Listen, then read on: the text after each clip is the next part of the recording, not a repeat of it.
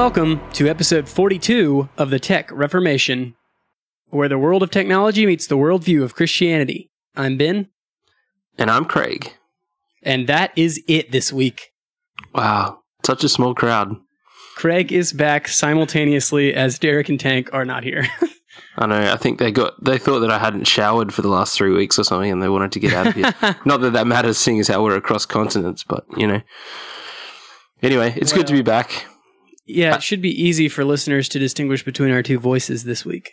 That's right. Craig is pleased that he does not have to refer to himself in the third person. Um, That will be great. but Craig is very excited to have a little baby boy. Oh yeah, congratulations. Yeah, thank you. It's um he's going really well. He's very healthy and eating well and doing all those good things and I'm trying to help my wife out and learn how to do all the things that I've never had to do before, like change nappies and actually get a kid to sleep when he do- wants to do anything but sleep. So, um, yeah, good times. But yeah, he's going well. So thanks for everyone who was anyone who was praying for us and whatever. The labor was like ended up being over 24 hours long and um there was a Oh, few wow. com- few complications at the end. The head doctor, the head um uh, pediatrician doctor, got called into the um the labor delivery room at, in the last kind of hour um, because the umbilical cord was wrapped around his neck and his stomach. It was Oh, wrapped around his body twice, and but they didn't tell us why there was an extra doctor there. They just he just appeared, and we are like, oh, that can't be good. um, so after a really long labor, and then a couple of things like that happened, uh, it was kind of stressful at the end, but it all sort of turned out okay. He was healthy and stuff, so that's really good. And he's doing all right now. Yeah, he's doing well now. He's um he's doing all the right things. All the, the nurses and stuff, like when you know they come out and do checks in your in your home once you've been. We were in the hospital for three days, um, and then came home and they come to your house a couple of times and um yeah they they they said that he's doing really well, so that's good.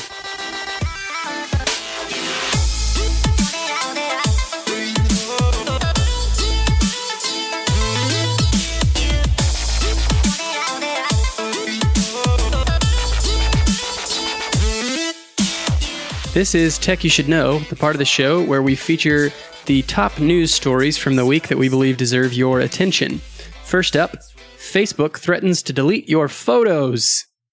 Facebook What? has decided on quite the way to convince people to download download moments by threatening to delete thousands of photos if they don't. The notice has to do with a photo syncing feature that was recently removed from Facebook's main mobile app. Starting in 2012, the core Facebook app was able to automatically upload photos from a phone's local camera roll to a private album on Facebook. They were kept there for storage, but also to make it easier later to share them publicly on Facebook. The syncing tool has been moved out of the core Facebook app and into the photo app Moments. Wow, This is a similar strategy that they employed with Messenger uh, a while back.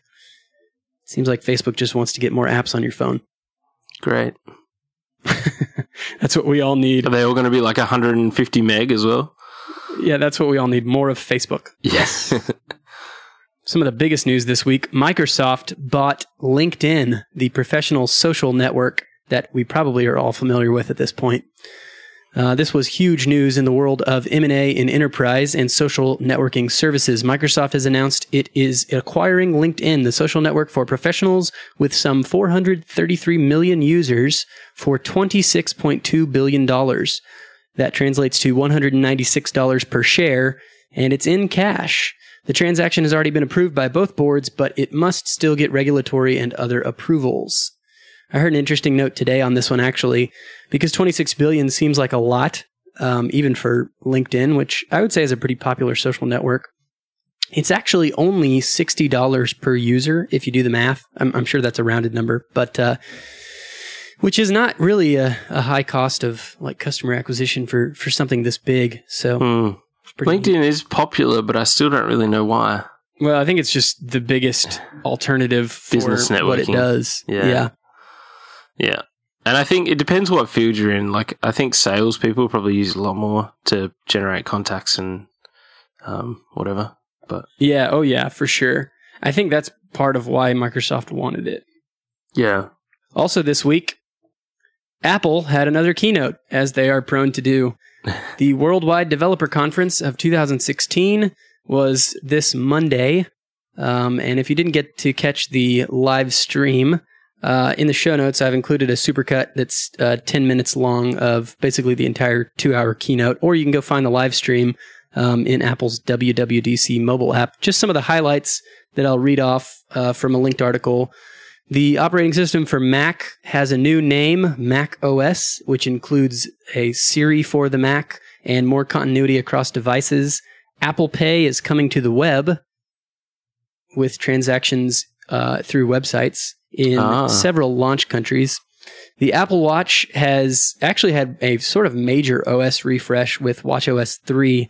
Um, that actually section of the con- of the keynote might be worth worth watching by itself, just to see how much the watch has changed. I know that lots of folks are saying that it's really great that Apple is um, taking feedback so well and willing to make changes on sort of fundamental uh, usability things. iOS has also gotten a slew of updates as per usual every year, including a complete refresh of the music and maps apps, a redesigned lock screen with rich notifications and quick interactions with apps. They've also expanded the 3D touch support, which seems like they're really buying into this feature. Unfortunately, my phone doesn't have it, so that's kind of sucks. Apple News has gotten a complete redesign as well and now supports subscriptions. And finally, one of the bigger things that they did uh, with messages and photos on iOS, kind of a complete redesign there. It feels like they're sort of taking on Google Photos with uh, Apple Photos now. And Messages is attempting to take on Snapchat and WhatsApp with all of their uh, enhancements there. They've actually included a new app store specific to iMessage, which is pretty interesting. There's some weird, uh, kind of weird features like you can scratch to reveal text and you can auto change words into emojis. It's very weird. Um, but yeah, I guess this is the new age messaging app. Um, they also announced some changes to tvOS, uh, including a dark mode, which is pretty neat. And they are updating the remote app for iOS that you can use with the Apple TV. And finally, maybe one of the bigger things, they're opening up the Siri API to developers for the first time so that apps, uh, six different kinds of apps at launch will be able to take advantage of using Siri. A lot of changes in the software front for Apple this year. Uh, if you are interested in more, feel free to c- click the link in the show notes. Next up, you can now use Hulu in VR on Oculus Rift. I'm not sure why you would want to, but the Oculus Rift has been out for a few months now, and one of the more curious quirks of its library is its conspicuous lack of video content, especially when compared to competitor Samsung's Gear VR, uh, which also uses the Oculus Store. Hulu launched its own app on Gear VR in March, for example, but now the streaming service has gone the extra mile by adding support for the high-end Rift headset. Have you bought any of these Rift of, of these uh, VR headsets, Craig? Um, no, my next door neighbor got the Oculus Rift when it came out uh, a while ago, like quite a while ago, because he's right into gaming and stuff. And he he showed me at one point, and he, he sort of was. I said, you know, are you enjoying it? And he said, it's really good quality. Like it's it's such a cool um, piece of tech, but I think he said he could only use it for like half an hour at a time, and then it kind of messed with his brain. Like it was kind of he got headaches and stuff. Um, Hmm. So I don't know if that's everyone or if that was just because it was early days and they hadn't quite perfected the movement side of things yet. Um, but I think he just kind of said it has potential, but it wasn't something that he could sort of just get immersed in for long periods of time. But this was when it f- like he was definitely an early adopter. Like he was so keen for it that he got it quite early on. Um, so yeah, that's Oculus Rift, but I don't know whether it's it's moved. I'm sure it's probably improved since then, maybe. At least in terms of like the, the software or the games or whatever that are available on it. Maybe. What do you think? Well, as I look more into the hardware options that are available right now, at least sort of the three or four mo- most popular ones, I, I noticed that not only does price vary uh, widely, but but uh, the way that it works and what you can do with it also varies just incredibly widely. Which oh, uh, okay.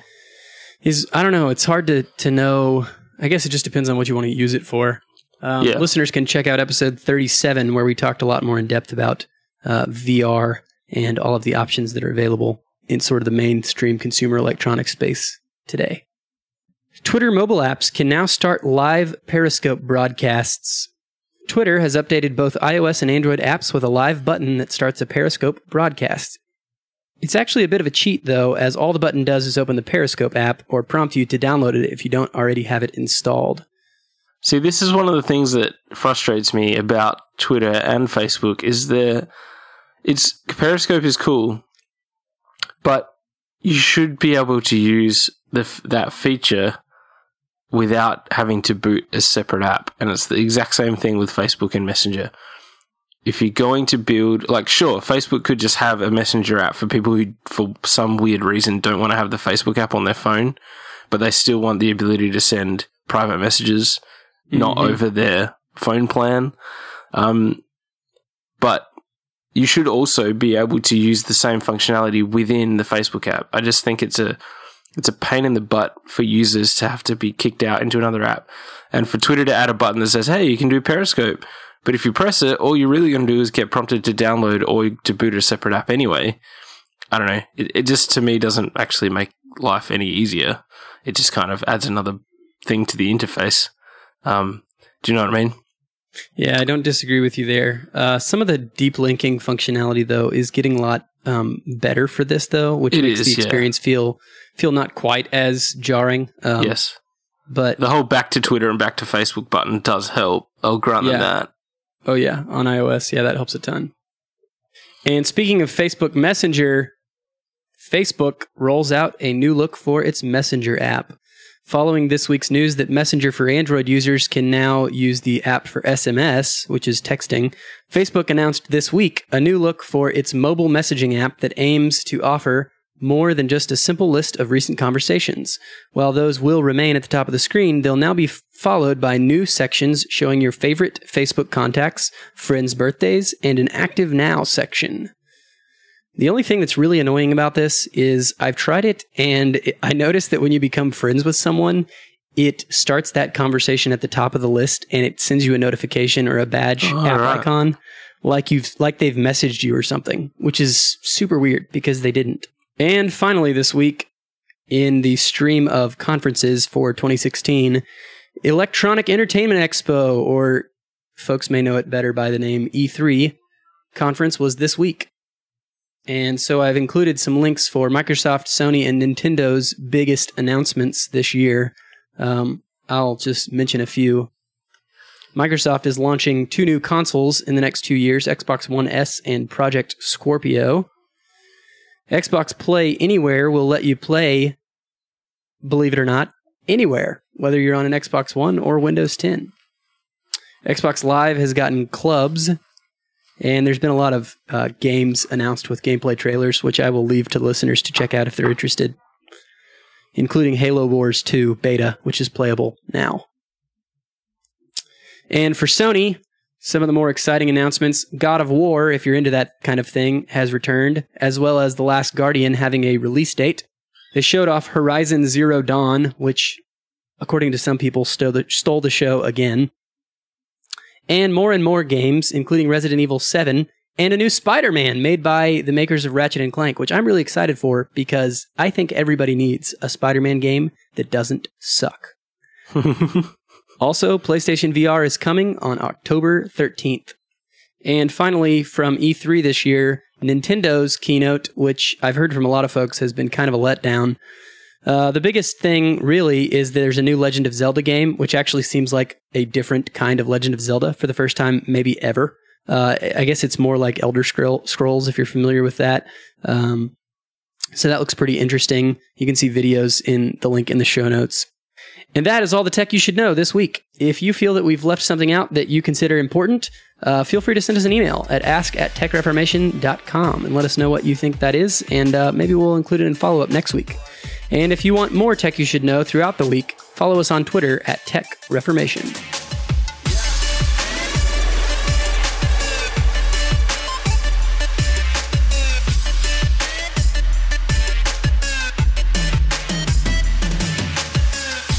And now it's time for Tech You Should Use, the part of the show where we tell you about a piece of tech that we find useful and that we think you might find useful too.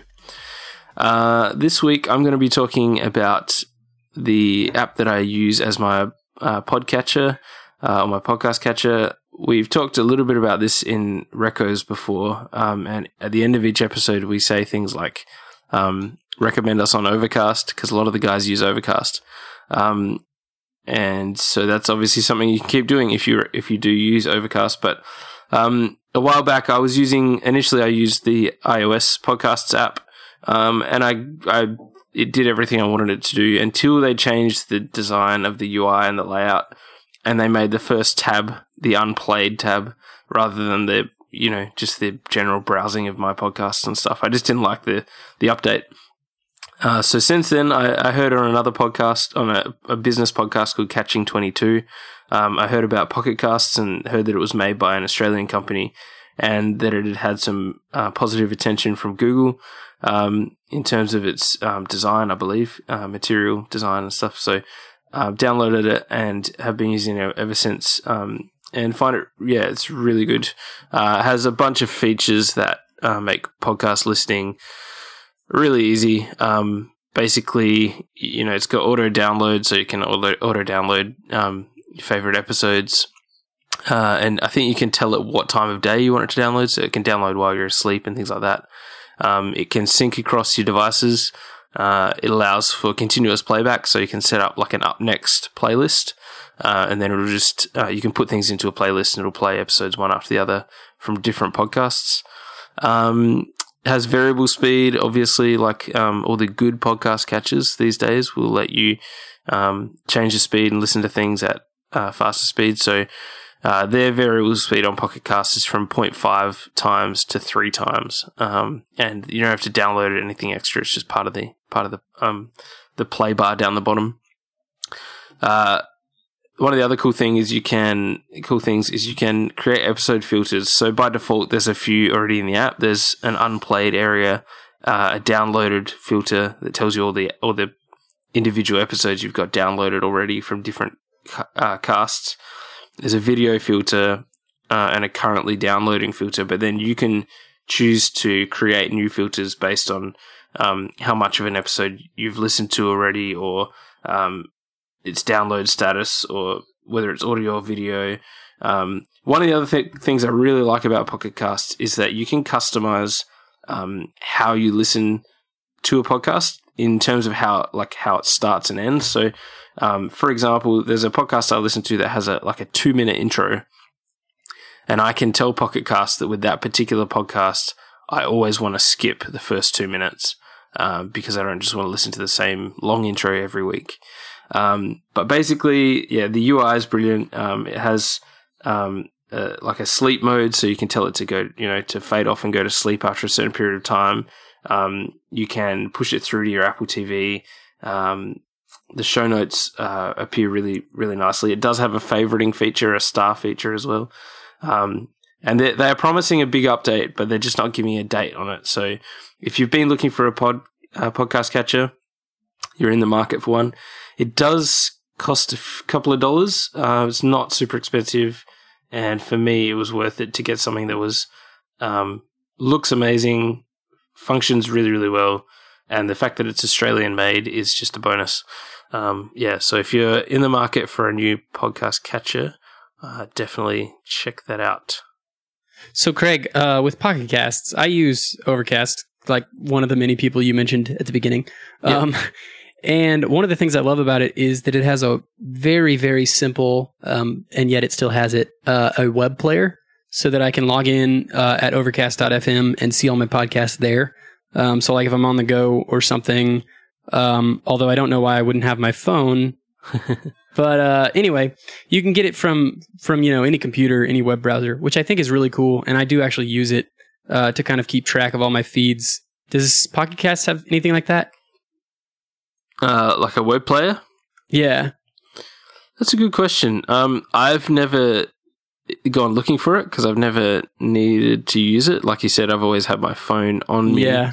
Um, I can't see anything that indicates that when I go to their website. Um, okay. So it just has a, uh, it just has like basically a homepage, a support page, and a blog. Um, are the three links on the Shifty Jelly um, Pocket Cast page. What I have noticed though is in our Slack channel, um, I think twenty percent of our listeners um, are Pocket Cast users. So um, I have noticed that when when when you share an episode in Pocket Cast, it shares a URL that actually has a Pocket Cast URL, so it's not just a um, RSS feed. Have you seen that in the Slack when people share episodes sometimes? Yeah, Overcast does that same thing too. That is uh, pretty neat because you can link to like a specific timestamp, right? I think so, yeah. But I guess what I'm saying is I don't know if that then links you to be able to listen to it through Pocket Casts on the web or whether it just prompts you to download the app. Oh yeah, that's a good question. I I'm don't know. sure. And I, I can't find an them. I- example. I, was trying to scroll through the Slack and find one. Yeah, I usually just when people send links like that for a specific player, if it's not the one I use, I usually just go look at the feed in the player I use. yeah. Um, I used to. The reason I brought up the web player, I used to use Downcast for iOS, which is like power user podcast app. So it's like got the most customizations probably of anything out there.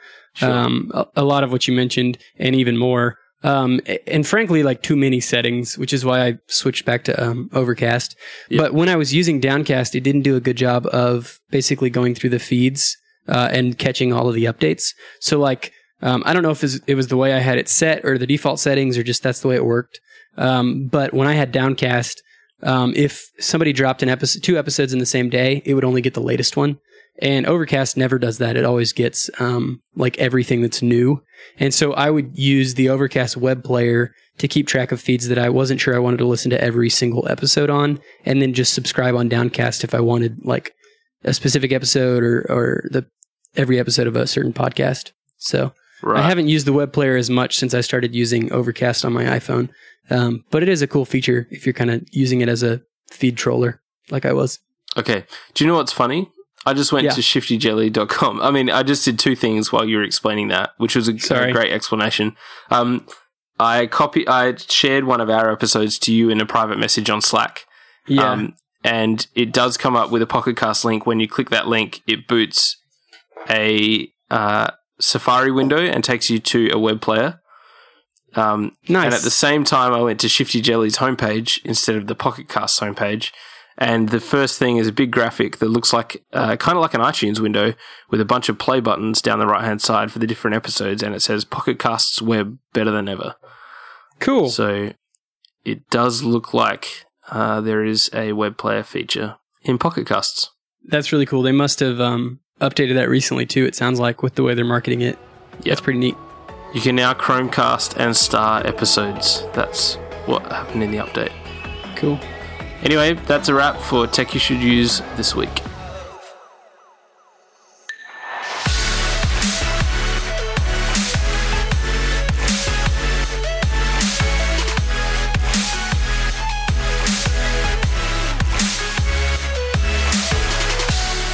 Our sponsor this week is missionalwear.com. Missionalwear is a website where you can find Reformed theology, swag, and apparel. They have everything from polos to hoodies to hats, and even long sleeve t shirts. Just as a reminder, tomorrow, as I'm recording this, June 19th, is Charles Spurgeon's birthday, along with John MacArthur, believe it or not. So it's quite a reformed twofer in the birthday world. So happy birthday to those two men, and uh, you can actually find Charles Spurgeon's swag on missionalwear.com. So go over there and check it out. And when you get there at checkout, tell them that Tech Reformation sent you. Hello, my name is Elijah, and I am the host of The Fetal Position, which is a pro life podcast dedicated to all the bioethics issues surrounding the life of the unborn human children, from conception to birth. We will be discussing issues from abortion to genetic engineering, stem cell research to cloning, and possibly a handful of afterbirth issues like organ donation and physician assisted suicide. You can find more details at thefetalposition.com, and please join me in the discussion. Talk to you soon.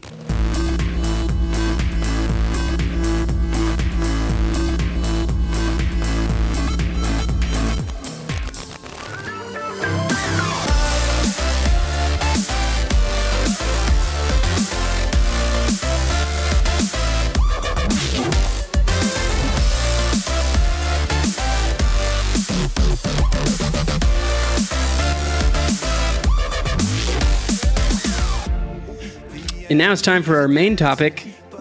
Um, and we're going to do something a little bit different this week if our internet lets us. Um, we'll see how that goes. But uh, usually. Who's your you know, ISP again, Ben? The Comcast, man. Freaking Comcast. You want to just do a whole episode on Comcast? No, just kidding. um, I would. I don't know if I would have positive things to say. Uh, I would have to think about that. Anyway, doing something a little special this week. Um, we usually just talk about one sort of tech or theology topic, or sort of something that's in the intersection of both. That's kind of our sweet spot on the show. Um, but this week we're going to do sort of a recap or a round two of the last three weeks, uh, which Craig's been out for um, due to his awesome new addition to the family.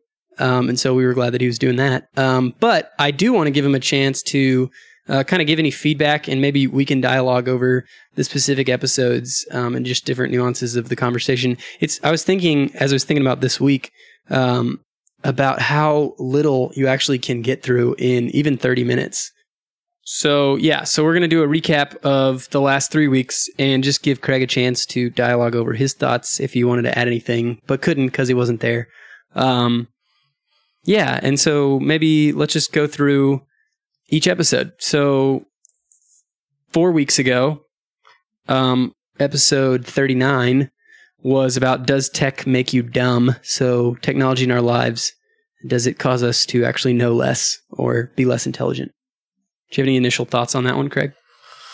Um, yeah, I I do. I'm just, I mean, I'm going to be guided by you a little bit as to exactly what was in each one because I have listened to them all, but it was a little while ago.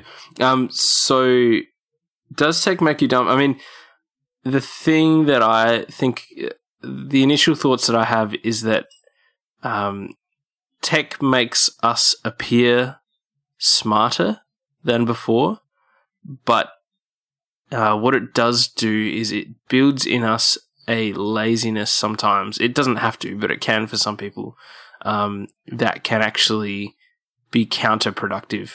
Um, so I think just part of the nature of the fact that there's more information more readily available uh, means we can find facts or we can find things that appear to be facts um, on the internet quicker and easier. Um, and we can drop them into a conversation because we've been secretly Googling or snoogling um, in the background uh, while someone's been talking about something. Uh, but at the same time, it does things like uh, because there are so many things you know out there that we can look at. Um, there is a tendency for people's attention spans to, if you know, if you're constantly using things like social media, um, and uh, you know, you can kind of get yourself into a habit of switching from one thing to the other and not being able to actually concentrate for extended periods of time because you're so used to just task switching and um, and trying to keep track of lots of different feeds and things like that. Um, and I've been reading a book by Tim Challies called The Next Story Faith, Friends, Family in the Digital World. Um, basically talking about what's happened since sort of the, the internet boom and, and how we deal with that. And he kind of talks a little bit about this about um, in relation to also just finding information. So we all kind of think that we're more intelligent because there's more information available. In the old days, inf- we got information from encyclopedias. Like my parents bought when I was when all of me and my si- siblings were in school, a single set of World Book encyclopedias that lasted us our primary school years essentially, and we just got the annual update book every year. And that was where we went to get our information for projects, at least initially, and then we started looking for uh, primary sources and things like that. But with an encyclopedia, it's edited, um, and you've got experts writing articles on things and submitting them. Um, whereas with things like Wikipedia, it's crowdsourced knowledge basically, and anyone can edit it, and it can change all the time.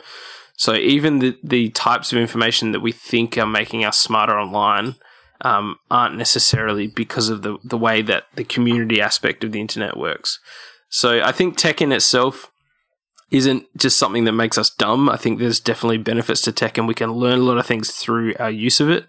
But I think uh, there's habits that it breaks that it that it can that we can develop around our use of it, or there's things that we can not understand, like the fact that you know um, not everything on the internet is true. Um, that can be our downfall when it comes to the fact that you know not everything that you interact with will make you smarter. Some things will will do the opposite. will give you incorrect information, uh, and also I think just some of the um you know trying to keep up with lots of different things and um and like I said you know the Facebook style of using the internet, um, sort of jumping from one page to another and um, sort of just quickly scrolling and skimming and not actually spending time to take things in properly. Um, is potentially not a good thing to train your brain in as the main way of working. Does that make sense? Yeah, I, I think it's interesting. Um, the week after that, when we were talking about uh, whether technology was neutral or not, which we'll get into in just a second, um, we kind of clarified. I thought Derek really helpfully clarified um, what even is technology? And the yeah. example you brought up, you know, relative to does technology make us dumb was the world encyclopedias, right? And that's a form of technology, right? That's something that we haven't always had. It's sort of an innovation in the sense that, you know, this reference book that we can use to um, not have to know everything off the top of our heads, but instead um, be able to refer back to in specific times when we need specific information. You know, and in, it's in the same way that we use Google now, um, where we you know, search for things that we need right in that moment instead of just having to know everything. Well, a lot of the conversation that week kind of revolved around um, memorization of facts and whether whether or not we needed to do that or focus on that.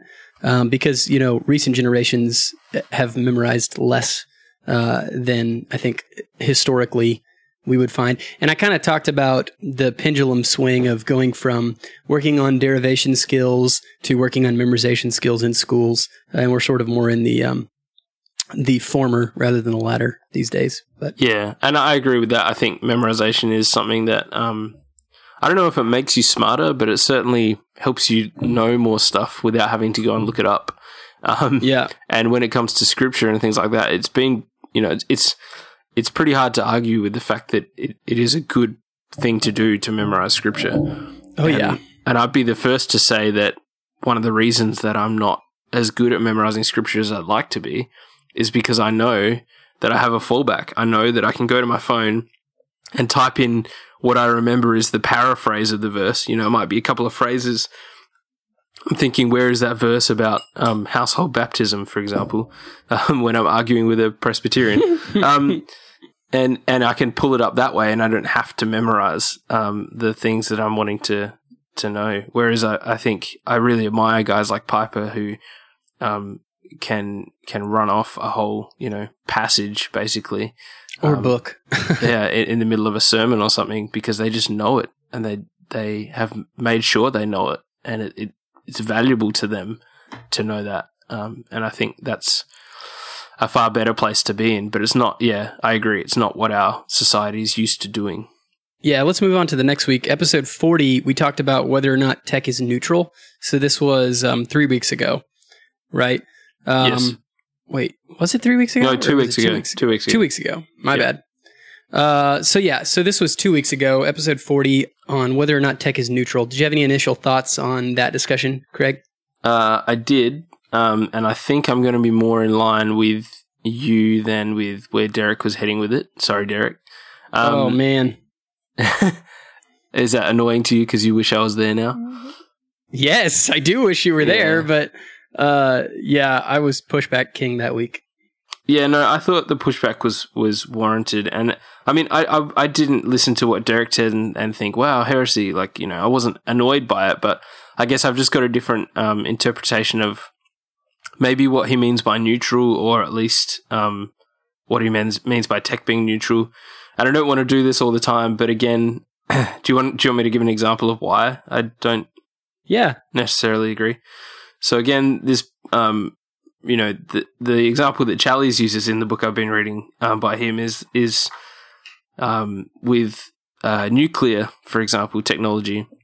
The same technology that can be used, sorry, the same technology that can be used to bomb and devastate an entire city is also the source of you know the the technology that can be used to heat an entire city, um, or to provide energy to an entire city.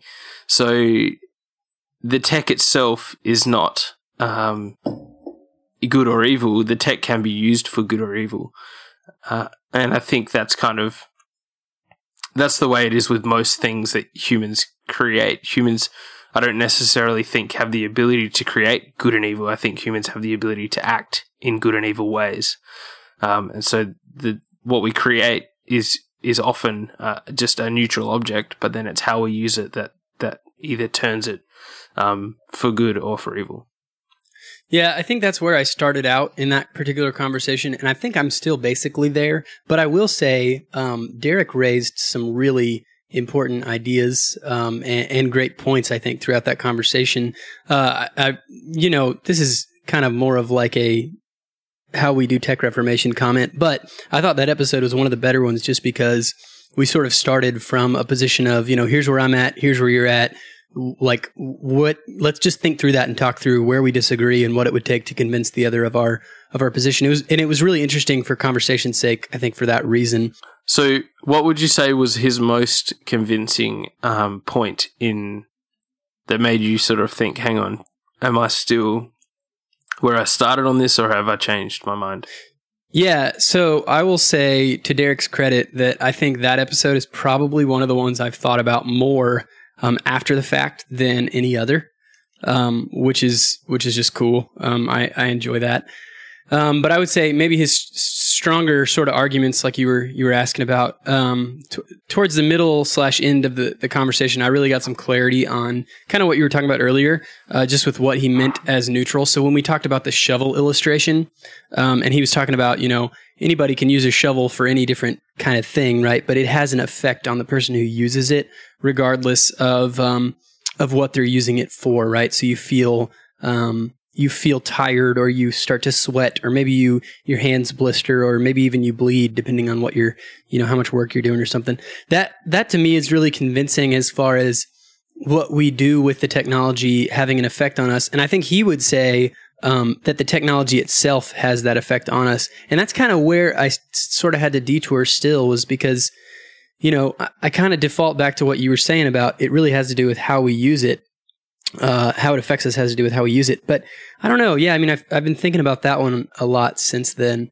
and uh, have just really enjoyed doing that. So, yeah, I mean, even that, I do remember the shovel example, and I think um, there's a couple of things I think about that that maybe are questions that I would have for Derek. Um, if a shovel makes you sweat or makes you bleed, is the shovel is the shovel at fault? or is it still the way you're using it? um, well, yeah. See, and I think that is one of the questions I was trying to understand as well. Like in that conversation, I think the word neutral really threw me off because I was thinking in categories of sin and holiness. Yeah. You know, so like we would talk about our relationship um, between us and God yes. as being broken by sin and redeemed by Christ, right? Yeah. Um, and so I was thinking in those categories, but I'm not sure that's exactly what he was meaning. Certainly not when he said, you know, that it causes us to sweat or it causes us to have blisters. He, I don't think he would use um, words like sin in that context. But um, you know, he maybe want may may want to go a little bit farther that direction than I would. Um, yeah, and that's kind of one of the things we were trying to figure out. I think. Yeah, I mean, some of those things. I guess what you could say is that some of the um, some of the effects of using different technologies that we've developed, um, even when we don't use them in sinful ways. So I'm still thinking of the shovel example. Um, some of the effects can still be tainted by or a result of the fall. So the fact that we get blisters when we do really hard work and our hands are rubbing against a piece of wood, which is the you know the um, main part of the shovel, the handle. Um, the fact that that our bodies uh, are injured in that way or decay in that way is a result of the fall. Um, if we had, you know, if we lived in a perfect world, there'd be no no pain and suffering potentially. Right. Um, and so, you know, that's that to me is um, I can see that point, but I still don't think it makes the actual te- piece of technology um, not neutral. I think it's just a f- it's just a fact of of the world that we live in. As in, I wouldn't blame the shovel. I won't look at a shovel and say I'm not going to use that because it's going to hurt my hands. I'm going to go. Oh, yeah. How can I alleviate this? How can I work in the cooler part of the day, not load my shovel up so much that it hurts my back? Do you know what I mean? like, um, yeah, I definitely don't think he would. He would say he would blame the shovel for it either, though. Um, but yeah, I get what you're saying. I think we're, like you said earlier, we're probably pretty close on this one. Um, you and I. Um, but yeah, let's, you know, I think we'll actually be pretty close on this next one too. um, but let's talk about, um, episode 41. So last week, um, episode title one in billions, which referred to the probability, according to Elon Musk, that we are all living in a simulation or the matrix or, you know, I, I mentioned brains in vats And uh, I realize that there are nuances between brains and vats and the matrix or the simulation he's talking about. But Mm. I mean, that's the philosophical issue. Is it's called solipsism, and uh, Yeah. the idea is how do you know you're not a brain in a vat, right? How do you know you're not? How do you know what is real? Essentially, it's a metaphysical question. I couldn't Um, believe that the word solipsism didn't come up in that episode. I was like, come on, guys. Yeah. yeah. I, yeah. I mean, this, and this is one of the things I was saying earlier when I said it's amazing how little you can get through in 30 minutes. Yeah. I mean, that, that, I have so much more to say about that to clarify what I was meaning. You know, I took a pretty hardline stance on that episode. Um, that if you believe the Bible and, and what the Bible says about who God is and what he's like, you, you can say with certainty that no, we're not in a simulation. yeah. And I didn't really get to develop that tor- till towards the end of the episode, um, and just have had further thoughts and clarifications on it this week too. So, what what were some of your initial thoughts though? Just thinking through that and hearing that episode. Yeah, so I think the one in billions comes from Elon Musk saying it would be one in billion chance that we're not in a simulation. given- Sorry, right? That's what I meant. yeah, given the advance of technology over time. Um, and I just, I just found that he made some. I mean, I know he's a really intelligent guy. I'm not taking away any credit in that area, but I did find that he made some sort of leaps in his argument that I wasn't sure about. I was kind of like, okay, well, just because. So he was saying video games have got um, better since Pong, and so therefore, for us to assume that we are are not living in a simulation would be um would be errant. and I'm kind of going, uh, if video games have got progressively better, then at some point in time, if if we're living in a photorealistic simulation, at some point in time, um, someone developing the video game has has had to what drug every single person in the world and put them into a vat so that they can be in this video game. Do you know what I mean? Like that, we're all conscious people when we were playing Pong. Um, or is he saying that even back then we were in a simulation? And if we were in a simulation back then, um, who was controlling that simulation? And and I, I don't know. There's a lot of questions that the whole simulation thing raises for me that I don't think anyone can answer. Why are we in a simulation? Are we powering something like in the Matrix? Um, does it you know?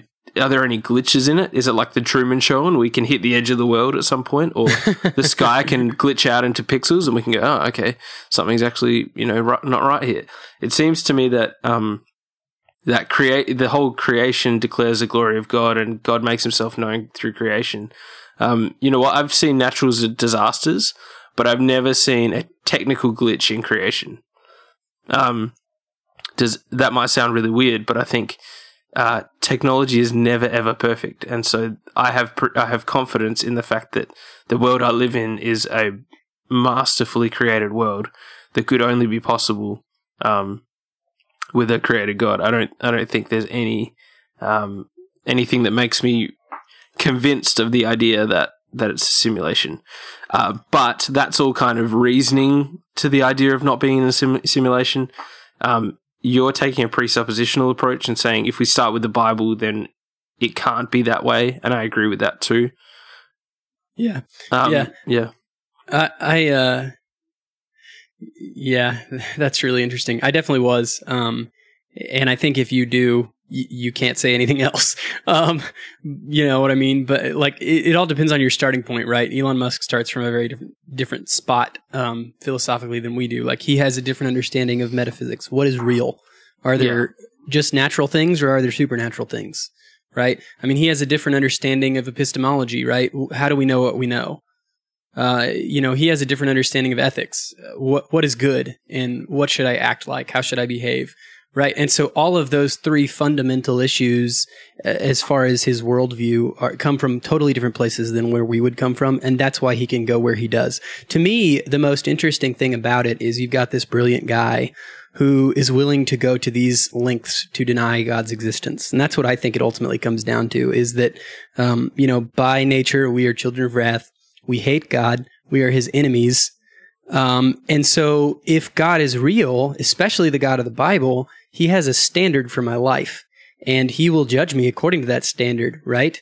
And so if, uh, if he's the ultimate judge and by nature of being creator and by nature to nature of being holy as he is, uh, I don't want him to be real because then he's going to have some say over my life and he's going to have uh, something to say about all of the sin that I've lived in for as long as I've existed. And so I'll do anything I can to, you know, as folks are often saying, pull a curtain over God's face and make him go away so that I don't have to deal with with him. And Yeah. so scientists will come up with theories like the multiverse uh, and and theories like we're in a simulation so that they don't have to deal with God. And that's to me that's what it comes down to uh, fundamentally. Yeah, and and that issue, I mean, the suppression of the knowledge of God, uh, a la Romans one, is something that should not surprise us as Christians. You know, um, we're told in the Bible that people will do that. We're told in the Bible that people will uh, try to shirk the responsibility that comes with a knowledge of their Creator. Um, and so, when these guys who are super intelligent in a worldly sense um, say things like that and say, you know, well, either either we're in a simulation or um, you know, te- is going to cease to exist or whatever, and they make these big claims about how they're so sure that um, there is no God and that we are are living in a, a purely self, um, you know, I don't know, sort of a world that is run by humans only. Uh, I think that should be uh, not, yeah, not something that surprises us and takes us, you know, off guard. It should be something that we kind of we expect that from the world. We expect that from sinful people who are until God changes their hearts, um, they are against Him. Um, there's no neutrality, and, and that's that's where their heart's at. Um, and so, you know, it's not surprising that they deny that. I actually have uh, one comment on that too. Go for it. Uh, Yep. You know, I, w- I wouldn't. It's interesting. People will hear me say that who maybe haven't heard that uh, kind of language before or that thought before, and they may feel um, a, a little uncertain, right, or or uneasy even by by that. But here's the thing, you know, um, we have what we have by grace uh, Yes. alone, Yeah. right? And so, uh, even though Elon Musk hates God um, and doesn't know Jesus, right, like that, so did we at one point. right that doesn't make me feel any ill will, will towards him. If anything it makes me feel um, really sad for him and and like i want to be his friend so i can share the truth of jesus with him. Yeah, um, I, I know that's not going to happen but uh, i mean but me- you can pray for him. but yeah i mean I, I- it should cause me to pray for him because i was there once right? And, and if it were just up to me alone i'd still be there. And that's the point. It's that god uh, in his unlimited grace and mercy reached down and saved me and I want the same for for people like Elon Musk and and I mean that's that's what it comes down to. Um, something else that I thought was interesting in that conversation, I think it was Tank. It was while you were sort of trying to, you were finding a John Frame quote, um, and Yes. Tank sort of took a little bit of a tangent or started a new um, thought about uh, video game creators not being passive in a simulation or in, in a, if we were living in a simulated world, the fact that um, there might still be a way that we can have some contact with the outside world. Um, and there's kind of two thoughts that I thought about that. Um, and I would, so I would, I would preface this by saying that the same as you, I would approach this topic presuppositionally and say, okay, if you are willing to say that there is no God and therefore the Bible's not true and therefore we could be living in a simulation, then you've given up all um, ability to reason effectively anyway. Um, but you know, putting putting presuppositional apologetics to one side, um, the other the other side of the coin is um, Pascal's wager, right? So, like, if this is all we've experienced, if this if this world that we're living in is all we've ever experienced, and we don't know um, any different, then uh, what we do know is that in this world there is a God that is claiming to be the only true God, um, and that God has done certain things to bring a people to Himself, um, and it's that God tells us that it's in our best interests to follow Him, uh, and so uh, you know what Pascal's wager is, right? Yes. Yeah, you you know, you if you're looking at eternity, it's a far better option to go um, eternity with God than to um, chance eternity without God and hope for the best. Uh, and I'm not saying this is a good apologetic method, but I'm just saying if we're living in a simulation, we don't have any. Um, you know, we can't go and look at, at manuscript evidence for the Bible and all these things that help us know that what we know is true um, from a you know from a textual transmission standpoint and all those kinds of things. If we were just taking it on evangelical Christian face value, um, I think um, yeah, there's that kind of side to it. And the other thing that Tank brought in was um, about someone, you know, having some knowledge of outside, even though you're inside a simulation. Uh, the only way that that is possible is um, is if that the person outside, the person in control, um, is comes into the, the simulation somehow. And, and Tim Keller talks about, I think he uses Shakespeare as the example. So Hamlet or whatever can go up into the top of his castle looking for um, the person who wrote the play, but the only Yeah. way that he's ever going to find that person is if that person writes himself into the story as a character, which is exactly what God did for us in Jesus. Um, and so, yes. even if we're in a simulation, we're in a we're in a simulation where um, where the God who is proclaimed as as the one and only true God um, has written himself into that simulation. Do you know what I mean? So, uh, for me, from like if I was putting money on it, I'd, I'd be going with um, the best possible um, outcome.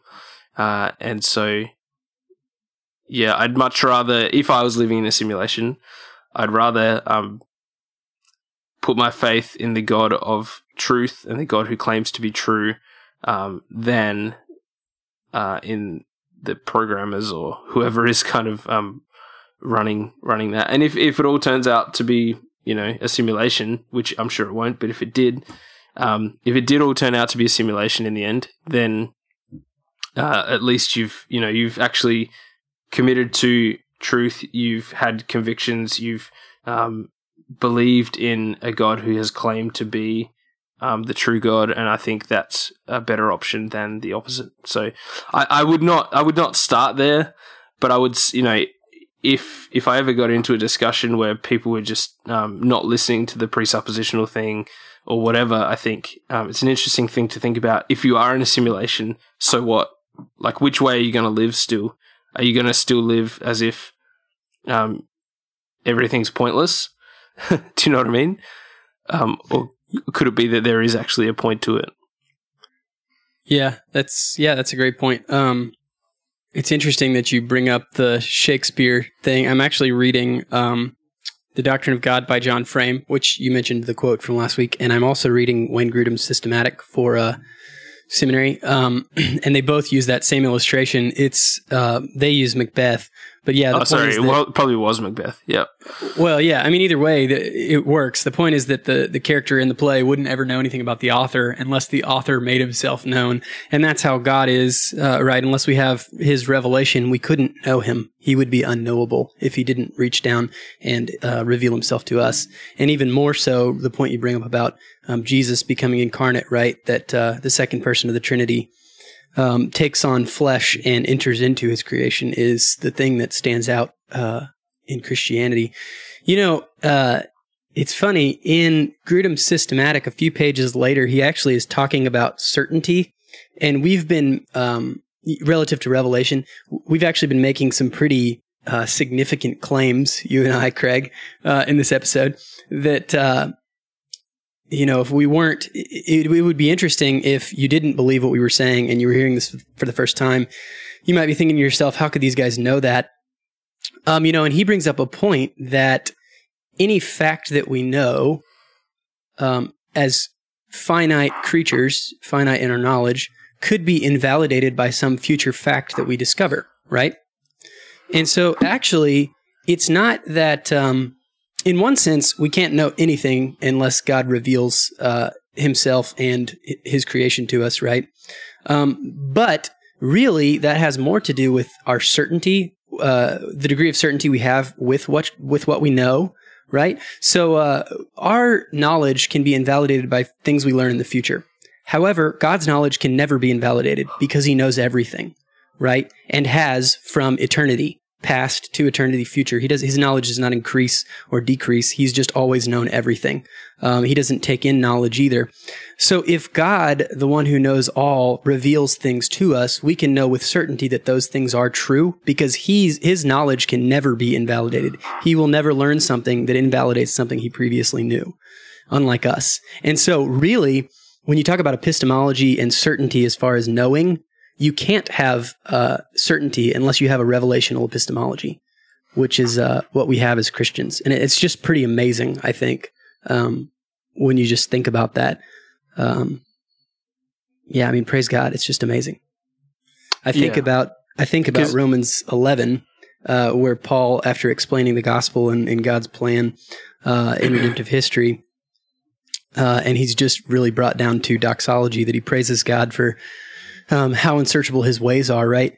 And uh, I wonder what you thought about the argument from Romans 11 last week, Craig. Uh, that that if everything's for uh, from God to God and uh, through God, then uh, we can say that we're not in a simulation. What did you think about that? Yeah, I think that's that's pretty um, watertight. I, I I totally agree. I think the only thing is um, the only pushback could be that uh, if if even the Bible is a simulation, like even if if even the Bible is part of the simulation, that's where it, it- you know you might have to take a slightly different uh, approach in terms of reasoning with the person who believes they're in a simulation. Do you know what I mean? Yeah, I mean, so that's actually since this didn't come up till towards the end of the episode, I didn't get to develop it very fully. Um, but I was thinking more this week about how if God is the creator and governor and purpose of all things, right? Then he, he would be even the creator and governor and, and purpose of the people who create the simulation and, and of the simulation itself, right? And so then correct. we could ask lots of questions about um, what's God's purpose in putting us in a simulation, right? Because ultimately, although the people who in this fictional world that does not exist, um, the people who created the simulation put us in the simulation. Um, but that's only a secondary cause. The the primary cause, the ultimate cause, is that God decreed that that would happen, right? and so right. we could ask, what is God's purpose for that? What what is God's purpose for for doing that? And and in what way has God sovereignly ordained that this would take place, and then caused that to happen in time and space and in history, right?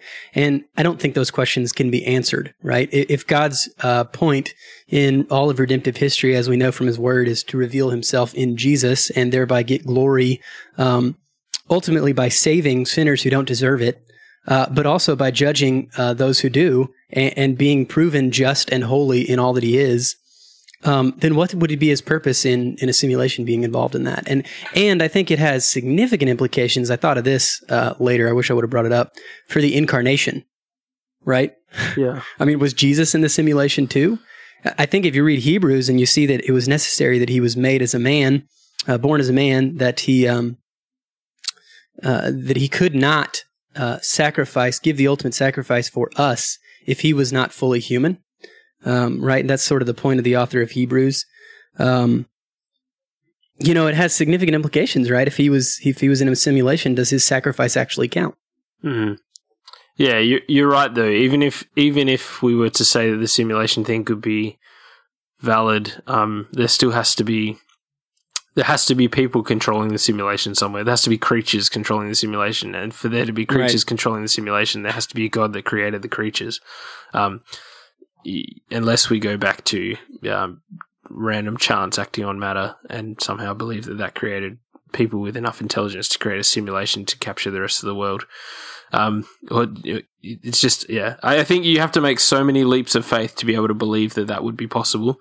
Um, that to believe the Bible instead uh, would seem actually far far less of a leap to me. You know, if we're all living in a simulation, then then you've got two choices. You've got a choice to follow the reality of that simulation and see where it leads, or you've got to admit that you can't know anything for certain because it's all just simulated anyway, and so you can you may as well not get out of bed in the morning. The same as if atheism is true, right? Like if there's no God, then there's no reason for um, the things that we do in our lives. Um, so if that's the case, then I yeah I, I think it's just an open. It's a bit of an open shut thing. Like um, if we're living in a simulation, then we're all making our best judgments um, on on what's presented to us in that simulation. Um, from what I can see, the best judgment is to um, live my life for God. Um, and and so yeah, I, I have full faith that that is not um, simulated because of the fact that it's uh, a real relationship uh, with God, which is the other thing that people can't argue with.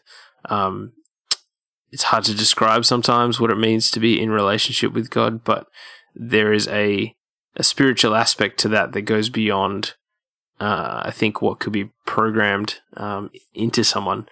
Um, we're spiritual beings. We're not just technical beings. Uh, we're not just uh, computers or things that can be um, switched on and off in terms of. Um, and we don't just rely on emotions for our conversion experience either. Um, it's a uh, our coming to the Lord is a um, is a spiritual change, a heart change, um, and so I don't think that that is something that that could easily be attributed to a simulated world. So I think certainly um, the fact that we have God's revelation and that God is the source of truth and the only valid source of truth um, is is really the starting and ending point for that discussion. No recos this week, but hey, if you want to connect with us, you can do so by joining our Slack channel.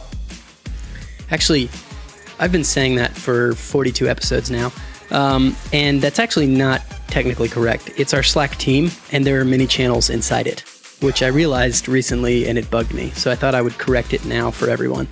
So jump in our Slack team. You can sign up at slack.techreformation.com. And you can connect with us on Facebook, facebook.com slash techreformation, and Twitter at techreformation. Like Ben already said, if you check the Twitter feed during the week, you'll see um, some links to stories and things that uh, that might be of interest to you in the tech space. And you can also check out our website, techreformation.com, to search for past topics and episodes. Feel free to email us also at ask at techreformation.com. We are a part of the Theology Mix Network. There are links to their website and master iTunes feed in the show notes. Don't forget to uh, re- review us on iTunes and recommend us on Overcast. And this music you're listening to is used by special permission of Matthew Parker. You can find his stuff on SoundCloud and iTunes. This has been Tech Reformation. Thanks for listening. We're really glad you're back, Craig. Thanks, man. It's good to be here. And we'll see you next week.